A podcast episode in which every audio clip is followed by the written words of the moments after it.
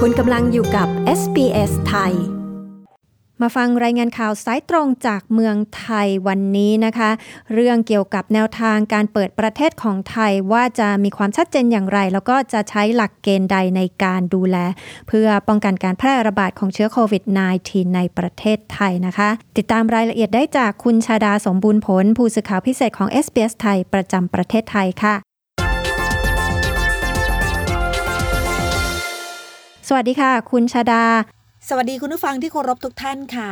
แนวทางการเปิดประเทศของไทยนั้นจะมีความชัดเจนอย่างไรคะ แล้วก็จะใช้หลักเกณฑ์ใดในการดูแลเพื่อให้มั่นใจว่าจะไม่มีการแพร่ระบาดของเชื้อโควิด -19 ในประเทศไทยคะสำหรับเรื่องของการเปิดประเทศนะคะ ก็มีการเปิดเผยรายละเอียดเพิ่มเติมมาจากนายพิพัฒน์รัชกิจประการ รัฐมนตรีว่าการกระทรวงการท่องเที่ยวและกีฬาค่ะ ที่บอกว่าไทยจะใช้ ภูเก็ตโมเดล เป็นต้นแบบของการท่องเที่ยวรูปแบบใหม่ และจะเริ่มดำเนินการทันทีที่เปิดประเทศ โดยกำหนดว่าจะเป็นการท่องเที่ยวแบบจำกัดพื้นที่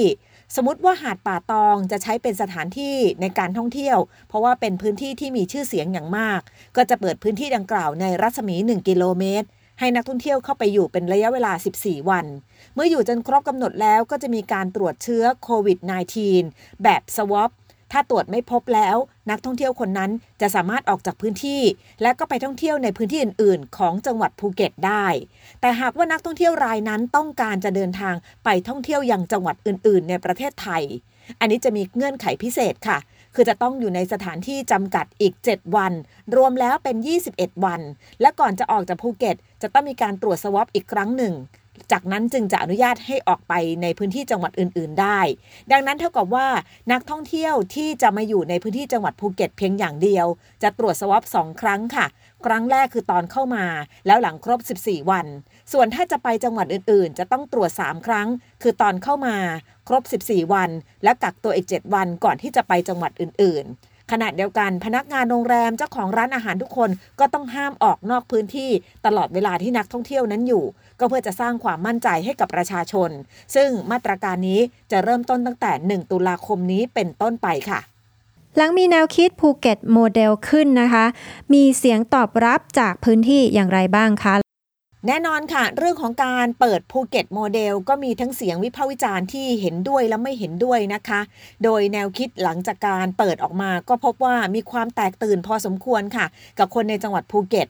ในสังคมออนไลน์มีการวิพากษ์วิจารณ์ถึงกรณีนี้ว่าอาจจะทำให้คนภูเก็ตนั้นได้รับความเดือดร้อน และมีผลกระทบเรื่องของการระบาดระลอก 2 ได้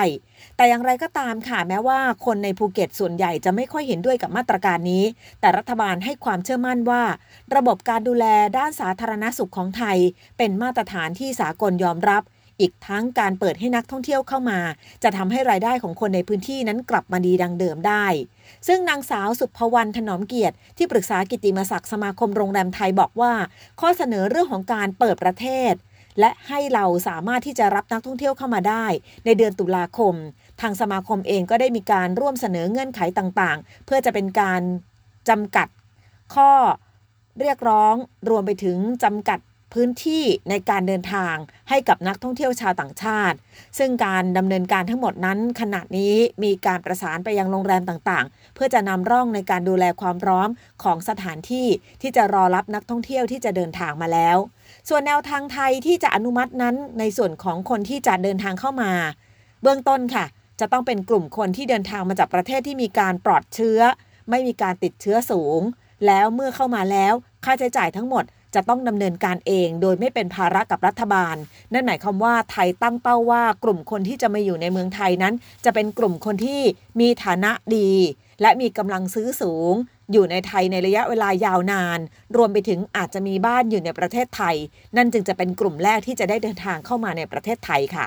มีการคาดการ์ตัวเลขนักท่องเที่ยวอย่างไรบ้างคะ หากไทยเปิดประเทศในช่วงเดือนตุลาคมนี้คะ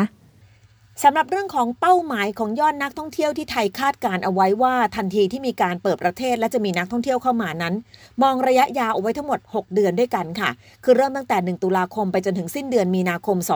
2564 คาดการว่าจะมีนักท่องเที่ยวประมาณ 2 ล้านคน โดยกลุ่มนักท่องเที่ยวที่เข้ามาจะอยู่ในช่วงของจังหวัดภูเก็ตในระยะแรก จากนั้นเมื่อมีการกักตัวจนครบแล้ว ก็สามารถขยายไปยังจังหวัดอื่น ๆ ได้ต่อ โดยจากนี้ไป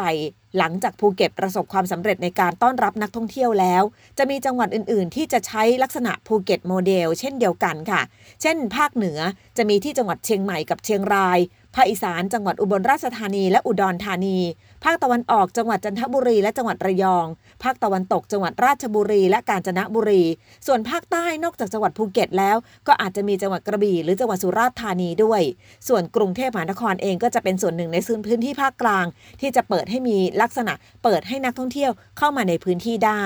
ทั้งหมดนี้ค่ะก็จะเป็นเรื่องราวที่จะต้องมีการพิจารณารายละเอียดกันอีกครั้งหนึ่ง และจะเข้าสู่ที่ประชุมของคณะกรรมการศูนย์บริหารสถานานการณ์โควิด -19 ที่จะมีการประชุมกันอีกครั้งหนึ่งในช่วงของต้นเดือนหน้าค่ะ